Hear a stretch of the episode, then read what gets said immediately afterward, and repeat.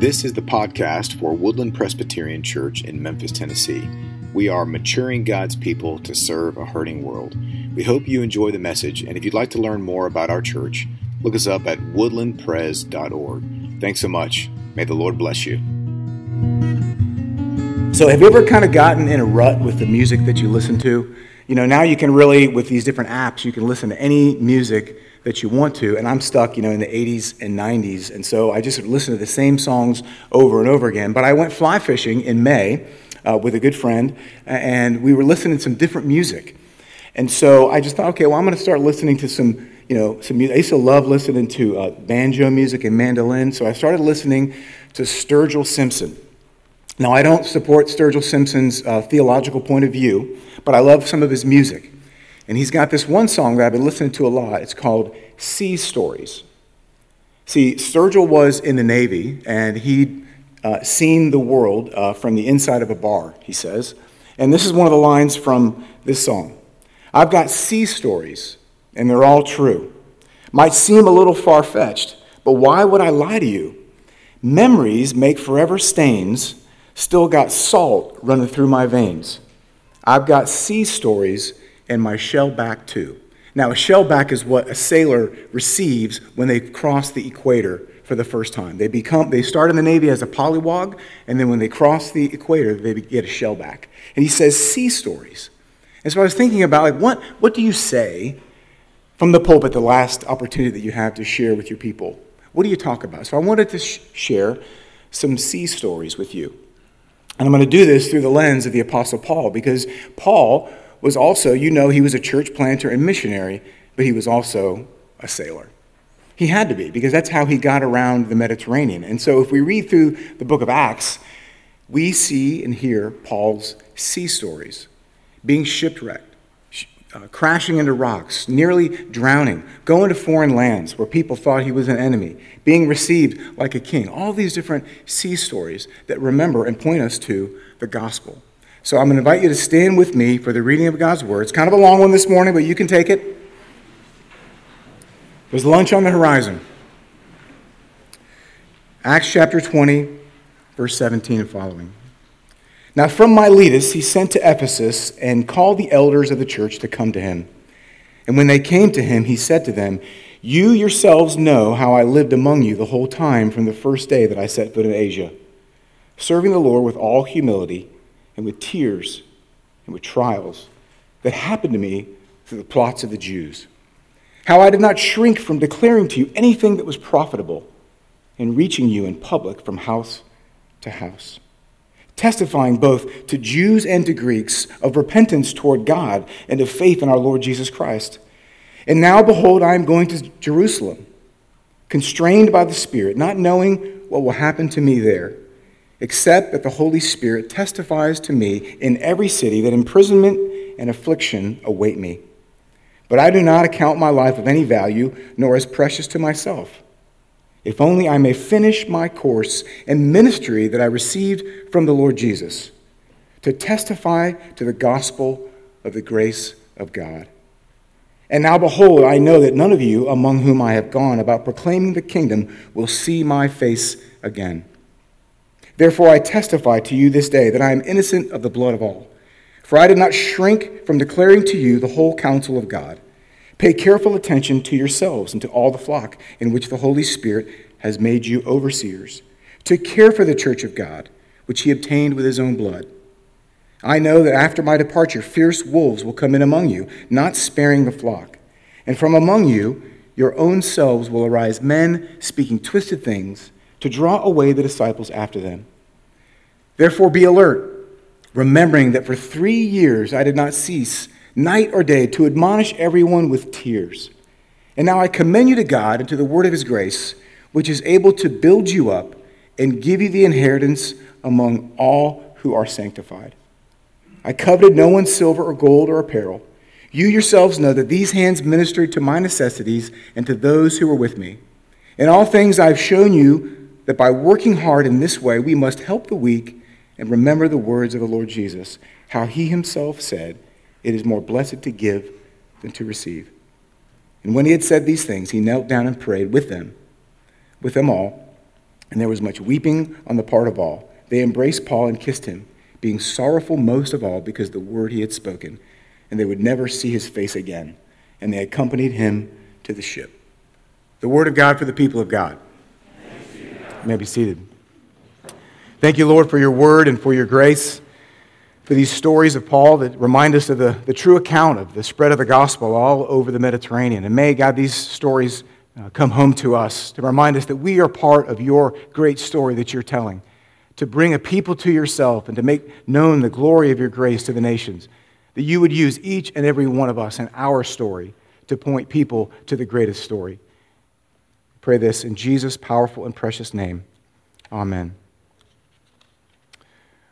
Well, my first day on the job at Woodland Presbyterian Church, uh, someone told me that Sue Goldberg was in the hospital.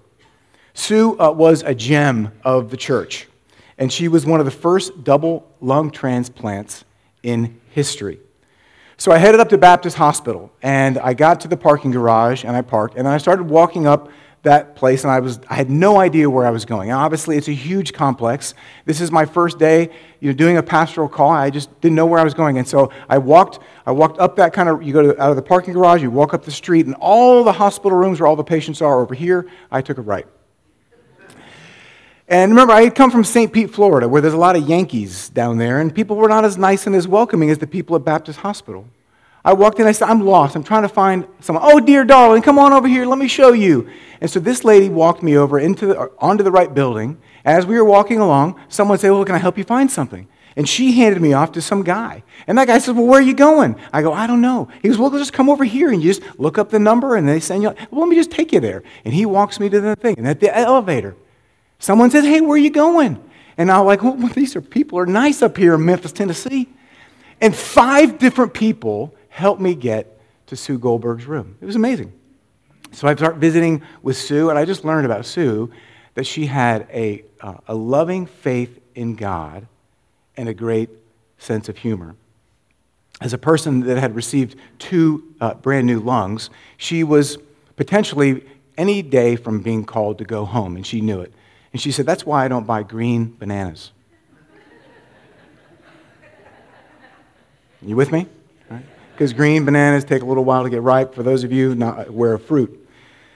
Well, I remember uh, a few years later, I helped to officiate Sue's funeral with her son in law, uh, John Beaumont, who was a son of this church, who married uh, Jill Beaumont. Now, they actually also live in Kirkwood, Missouri, and attend Green Tree Community Church, where we're going.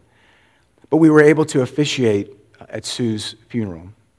And one of the things that uh, Sue uh, shared with me was uh, because she had lived in Memphis a long time, she said, Oh, everybody's got an Elvis story. Now, a, this is a dated illustration, right? But she said, Everyone has an Elvis story. That's some encounter that people had had with Elvis. And hers was when she was down, uh, down near Graceland, Elvis came out uh, with a horse, and, and she gave his horse a carrot. It was just this funny little story. And maybe I have that reversed. Maybe she had the horse and he had the carrot. I don't know. It's my last Sunday. But it was everyone had an Elvis story. And then what I said in that service is that everybody had a Sue story because of the kind of person that she was. And that was my first day on the job. My second day on the job, I went to the first, or one of the meetings of the strategic planning task force. Mr. Moore is smiling, right? My second day on the job. The strategic planning task force was this vision that became the new building over here, the middle school room, a renovated space in our choir room, and renovated classes downstairs, all this wonderful stuff. But at the time, we didn't know what it was going to be. And someone in the room said, Well, Matt, because we thought, well, we need a new sanctuary, and we need new athletic fields, and we need a, a triple decker story thing with a hot tub on the top over here. All this stuff, it's only going to be $21 million. And someone said to me, Matt, how big do you think the new sanctuary needs to be? And I was like, You're joking, right? I mean, it just depends on how many people you're going to invite to church. that was my second day. Okay, on my third day, here's what happened. No, I'm just kidding. We're not going to do every single day, 14 years. There's all these different experiences of serving in a church, and you don't really realize when you go to seminary the varying things that you're going to experience, the different challenge that you're going to encounter one of the things that I do want to mention is just the, the great blessing that it's been for me to work with Mr. Moore and the school and all the teachers that are here today. It's just a blessing. Um, Ms. Simmons, we've had a lot of fun uh, in chapel, uh, encouraging children to know Jesus and to make him known. Um, at this school, these kids are being prepared emotionally, spiritually, uh, academically, athletically. My children are proof of that. They're able uh, to go to high school. My, my, daughter got into college. I'm very excited. Dropped her off last Sunday. Um, but we've been here. I've gotten to speak at 14 different graduation uh, ceremonies. Mr. Moore, you got to find someone else next year. Chapel twice a month. I've had thousands of conversations with students and parents and teachers out in that foyer, in the hallway, and in classrooms. Our friendship with the Moores has been a great blessing. Our kids growing up playing sports together. It's a great partnership between Woodland School and Woodland Church. Very thankful for that. Because you see, ministry is always about relationships. It's about relationships. How many of you remember the sermon from 2017 on the third Sunday of the year? I don't remember it. I don't remember my sermon from two or three weeks ago. We remember relationships. We remember people. The people who were significant to us in our lives. And you are the people who were significant to me in my life. It's about connecting with each other, and we can do that in a more a powerful and profound way because of our connection with Jesus. Because Jesus forgives our sins. He makes us righteous, not because of anything that we've done, but because of everything that He's done. And then when we realize that and we appreciate that relationship that we have with God, it makes us look at one another with much more compassion, much more grace, much more uh, forgiveness for when the person did or didn't do the thing we thought they should. When we fail, we're w- willing to ask for forgiveness. It's always about relationships. Think about what Paul says. You yourselves know how I lived among you the whole time from that first day I set foot in Asia. We know that Paul lived in Ephesus for many years. He lived with them. He was serving the Lord with all humility, humility with tears and with trials. How I did not shrink from declaring to you anything that was profitable and teaching you in public and from house to house, testifying to both Jews and to Greeks of repentance toward God, of faith in our Lord Jesus Christ. You see, Paul was living in Ephesus. It was this materialistic culture, it was an over sexualized culture, it was a commercial culture, it was a city on the water that had significance and power. And the people of that church were struggling to follow Jesus faithfully in the midst of that culture. Does that sound familiar? And so Paul shows up and he is sharing with them the goodness of the gospel, pointing them to something greater. What it means to be part of the church, as broken as it is, to be connected to Jesus and his powerful redemptive purposes in our lives. And so for us, now I'm certainly no Paul, that's for sure. But when we came to Memphis, the city on the water, our goal was to love God and to love you. We sought to do so with humility in the midst of tears and through the trials.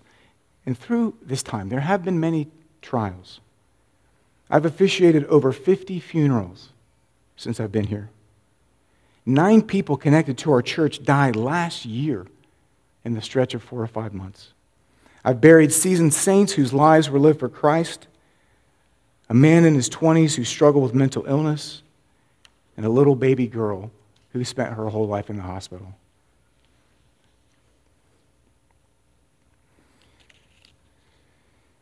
I'll never forget on December 20th.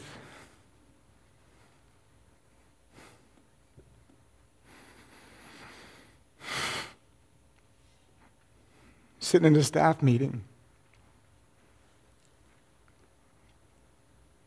Someone came in and said, Thomas died.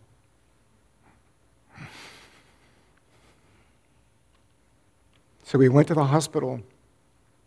And three days later, the night before Christmas Eve, we had a service to celebrate his life. And you may not know this, but the night before he died, we had a session meeting. And I said, Would someone close in prayer? And Thomas said, I will. And in his prayer, he included, I pray for the people who've lost a loved one at this difficult time of year, that they would experience the comfort of Jesus. He's praying for his own family the night before he died these moments of sorrow, of sadness, when what you experience doesn't make sense. when someone shares with you a deep, dark secret from the past, a wound so deep that tears the flesh of the whole story of a church. The place of hope and safety had been a den of iniquity, a place so vile that only the healing power of God could bring restoration. In moments when you cry out and you say, God, how can you allow this? Something so heinous.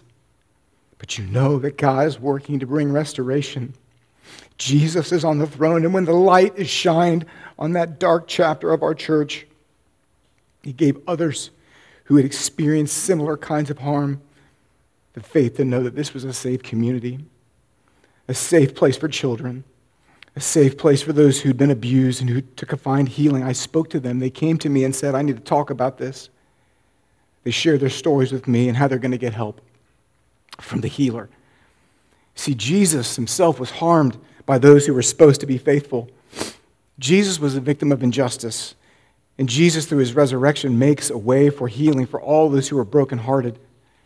And that's what Paul has been talking about when he talks to the Ephesians. He says, But I do not account my life of any value, nor as precious to myself, if only I may finish my course in the ministry that I received from the Lord Jesus, to testify to the gospel of the grace of God. And now, behold, I know that none of you, among whom I have gone about proclaiming the kingdom, will see my face again. Thankfully, we will be back to visit at some point. It's just across the river, St. Louis, right? Therefore, I testify to you that I'm innocent of the blood of all, for I did not shrink from declaring to you the whole counsel of God. It is our hope and prayer that we will see your faces again in this life, but most definitely in the life to come. And we trust that through the resurrection, we will rejoice with you in eternity. And for this season, while we are away, until we meet again, we pray and hope that you will experience the life of Jesus Christ that is found in the church, in the brokenness of the church, in the ministry of the church. That you would not shrink back from connecting with a community of faith that can encourage you to walk by grace through the person of Jesus. This good news of the salvation of our Lord, that, we can know for certain that we have life today and life in the life to come. You never know when it's going to hit you. I baptized a student one time who had come to faith when she heard the song, How Deep the Father's Love for Us. I think she was sitting right over here. Something about that song drew her to faith. The Holy Spirit was working in her life to show her his love, and she trusted him. Once an elder told me that he had come to faith through the officer training. Now, that's not the normal order of things. Elder first, Christian second. But it worked out. God was drawing people to himself. My hope and prayer is that always you would see Jesus in the ministry of this church. It's a great blessing to me to administer the sacraments, to baptize your children and my own. It's a reminder of the cleansing power of the gospel. Jesus' blood washes away our sin as the, as the waters of baptism cleanse us and make us right with God. I remember visiting a girl in the hospital who had been hit in the face with a baseball at a Redbirds game. Seeing her in that hospital bed with a broken eye socket broke her heart, but God healed her, and she's as beautiful as ever. Once a little girl fell off the platform in SK, those platforms that don't exist anymore in the classrooms down there. And I went down to, I didn't know this family, went down to Le Bonheur, and I walk in, and this girl's got a golf ball sized welt sticking out of her head. It looked like a weird alien antenna. And I just walked in, I said, I'm the pastor of Woodland. Can I pray for you? And they said, Yes. What a blessing it is. At one time, this was a kind of a funny story. So I was up here, I think it was the Friday after Thanksgiving. There was nobody on campus. I don't even know why I was here, and I was leaving, and there's a lady knocking on the front door of the school. And I'm like, can I help you? You know, what do you, what do you need? And she's like, oh, my, my daughter is in the hospital and, you know, I'm just trying to connect with someone. Could you go visit her? And I'm like, sure. You know, I walked into a bunch of hospital rooms where I don't know people. I'll go in. And so I go, I walk into this hospital room and everybody's asleep. And that's really awkward because, you know, if you're in the hospital, you know how hard it is to get rest in the hospital. So I'm not going to, hey, I'm the, I'm the pastor at Woodland, wake up. I need to pray for you. But her husband's laying in the chair asleep. The mom's in the chair laying asleep. So I'm like, well, I'll just do this. I'll just, a little card. Reverend Matt Miller, I came and prayed for you. I hope you're doing okay. Well, right as I was setting that down, the grandmother woke up. I'm like, oh, hey, I'm Matt. You know, uh, her mother in law asked me to come pray, and so I just came by to pray. And, and then the, the husband wakes up. I'm like, oh, hey, I'm Matt. Just got a card here. I'm going to pray for you guys. And, and he's like, oh, okay, okay. And then she wakes up. Mm. I'm like, oh, hey, we never met before, but I'm the pastor at Woodland. Your kid goes to school there. And can I pray for you? They're like, sure. Dear Lord, I hope she gets better. Amen. Peace. You just, there's no class in seminary for that. Awkward. Uh, I've officiated weddings, beautiful celebrations of the establishments, uh, of establishment of covenants. Some in this room, some in barns, some in other states. I've done vow renewals in this sanctuary and in nursing homes. Um, I had one wedding. It was a total disaster total disaster. But here's some advice if you're thinking about getting married don't ask the pastor to do the wedding a few weeks before it and then have three different kinds of musical experiences with no sound system. And then when you come to the rehearsal, you run the rehearsal instead of the pastor. Just a little bit of advice. Paul says, pay careful attention to yourselves. And he means when you plan your wedding, I'm sure. He has to mean that. I'm just kidding. Pay attention to yourselves, in which the Holy Spirit has made your overseers. Take care for the church of God, which he obtained with his own blood. I know that after my departure, now I'm confident that a fierce wolf is not coming in because it's Mike Gallup. You're, you're in good hands. But Paul is warning them, and he's saying, For three years I did not cease to admonish you with tears. And now I commend you to the word of God by his grace, which is able to build you up. I commend you, church to the elders that have been called to serve you, to the deacons who are caring for you and encouraging you. I entrust you to this amazing church staff who work diligently to encourage you in faith to oversee all that happens here. I will miss our weekly laugh meetings, uh, staff meetings, where we have every one of us all has our quirks and idiosyncrasies. And I just want to confess to you if I've ever said to you, duly noted, or thank you for your feedback, it means whatever you just said to me, I'm going to totally ignore. Duly noted. I'm sorry for that. It basically means nothing. I just heard what you said, and nothing is going to happen after, afterward. No, we have this great stuff. So Russell has the tenderest heart, and he gets choked up if somebody coughs. Every time I walk past his office, he looks up and he's like, smiles, right? He's smiling right now. Catherine comes every meeting with a sticky note filled with 17 things that we all have to do. I have my sticky note. I have my sticky note. She's committed to seeing this place be a church of hope and of joy and is never discouraged. She does have a thermostat problem, and that will be taken up in her evaluation. If you just want a little warmer, you don't have to turn it to 95. Uh, Betty Sue puts words in your mouth. You know, but she has the best devotions of all time. She has a fierce commitment to the Tigers, to the Grizzlies, and to every one of you. She loves you. Dee Dee is a unicorn of church administration. She is that rare person who is able to organize and keep us all in line, but does so with a pastoral, gentle heart of kindness. She's a deep woman of faith and of prayer, and she loves all of you as well. And Brian, Brian just keeps getting better. He's growing as a leader. He's demonstrating increasing wisdom and faith. And if you tell him anything, good or bad, he goes, sweet. so if you need an encouraging word, just go to Brian. He'll say, sweet. And Lydia, Lydia cares for all your little ones. She wraps them up and she cares for them. Paul says, You yourselves know that these hands ministered to me and to my necessities. In all things, I've shown you that by working hard in this way, we must help the weak and remember the words of the Lord Jesus. He said, It is more blessed to give than to receive. I'm just so thankful for all of you who have served as elder or deacon with me. In the last 14, if you've served as an elder or a deacon in the last 14 years, will you raise your hand up high? A lot of people had to go through that officer training, right? You've entertained all my crazy ideas about way to do new ministry. You've ministered to me through your commitment to Christ and his church. You've challenged me to grow as a disciple. You've helped me to become the person that I am. You did this. When Brandy and I came, we wanted to give. We wanted to give leadership, we wanted to give vision, we wanted to give the gospel, and we wanted to give all these things, but in the end, we're the ones who have really received. We've received your encouragement, your challenge, your faithfulness, your love. You have blessed me, you've blessed my wife, you've blessed my family. We are so grateful for your friendship. Through the good times and the bad, you've been there. And you know, we'll always have COVID, won't we? we'll always have COVID. Okay, one more story.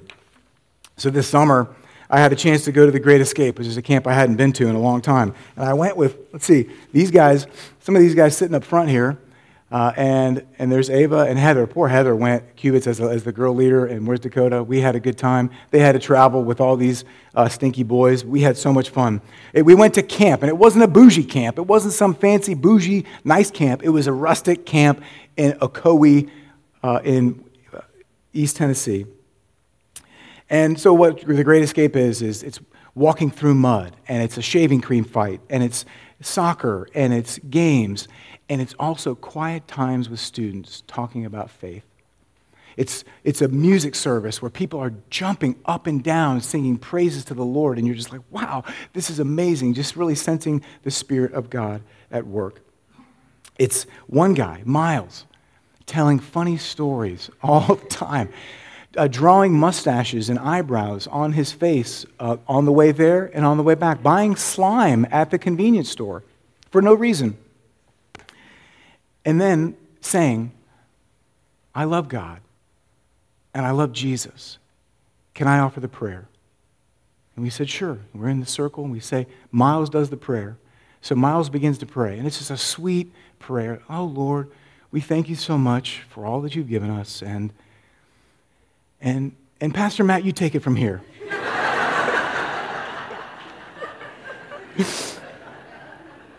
sure, Miles. and when he had said these things, he knelt down and prayed with them all. And there was much weeping on the part of all. They embraced Paul and kissed him, after being sorrowful most of all because of the word he had spoken that they would not see his face again. So the ministry at Woodland Church began with a visit to the hospital with a, senior member who is a gem of the church. And in some ways, it ends with the next generation of students who are growing in their commitment to the Lord Jesus and all kinds of people in between. It's been such a blessing for us to be here through the hardships, through the trials, through the challenges. Jesus is on the throne. And Jesus loves Woodland, and so do I. you pray with me? Thank you for listening to this message from Woodland Presbyterian Church, maturing God's people to serve a hurting world. Again, if you'd like to learn more about our congregation, please visit us at woodlandpres.org. Thank you very much, and God bless you today.